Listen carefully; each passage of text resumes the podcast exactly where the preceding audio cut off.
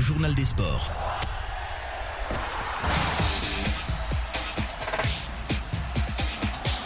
Simon est de retour dans ce studio pour faire le tour de l'actualité sportive. Premièrement, je vais vous parler bien évidemment de la défaite de Lyon au stade du Camp Nou de Barcelone. Tout le monde avait l'espoir d'une victoire lyonnaise, même si le Barça est une des meilleures équipes du monde. Le score deux zéro en faveur du Barça à la trente et unième minute, mais Lucas Tousart redonne l'espoir à la cinquante-huitième minute. Il fallait qu'un seul petit but pour se qualifier, mais un joueur a brillé sur le terrain comme à son habitude. Le quintuplé du Ballon d'Or a fait la différence avec deux passes décisives et deux buts à son actif. Les défaites françaises sont malheureusement au rendez-vous, avec Rennes qui s'incline trois zéro contre Arsenal au match retour à l'Emirates Stadium au nord de Londres, le score quatre trois en faveur d'Arsenal.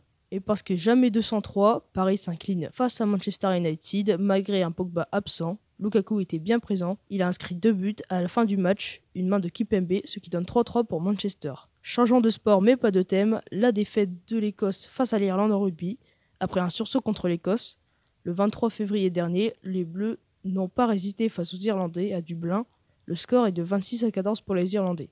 Enfin, petite brève, Cristiano Ronaldo est le sportif le plus célèbre de la planète selon une chaîne sportive américaine. En seconde place, le joueur de basket à la N B A, LeBron James, et en bas du podium, Lionel Messi.